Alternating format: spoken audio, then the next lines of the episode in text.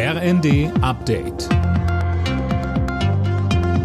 Stündlich neu. Auf den Punkt informiert. Ich bin Colin Mock. Guten Abend. Klimaaktivisten haben am Nachmittag den Betrieb am Hauptstadtflughafen BER lahmgelegt. Knapp zwei Stunden lang konnten keine Flugzeuge starten oder landen. Mehr von Daniel Stuckenberg.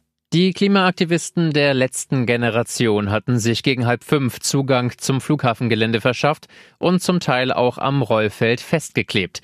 Aus Sicherheitsgründen wurden daraufhin beide Start- und Landebahnen gesperrt. Einige Flugzeuge mussten umgeleitet werden. Gegen kurz nach 18 Uhr ist der Flugbetrieb wieder angelaufen, sagte ein BER-Sprecher. Es komme aber weiter zu Verzögerungen. Im Kampf gegen die hohen Preise für Strom und Gas haben sich die Energieminister der EU-Mitgliedstaaten auf weitere Maßnahmen geeinigt. Unter anderem wollen sie gemeinsam Gas kaufen, um bessere Preise zu bekommen. Das Ganze muss aber noch offiziell verabschiedet werden.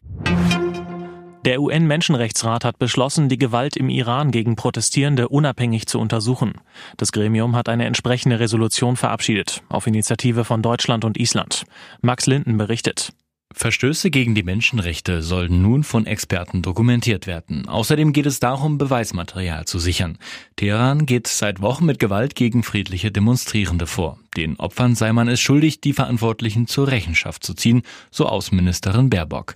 Sie warb zuvor eindringlich für den Antrag.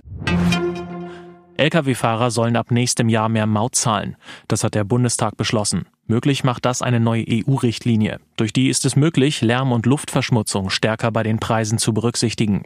Der Bundesrat muss noch zustimmen. Alle Nachrichten auf rnd.de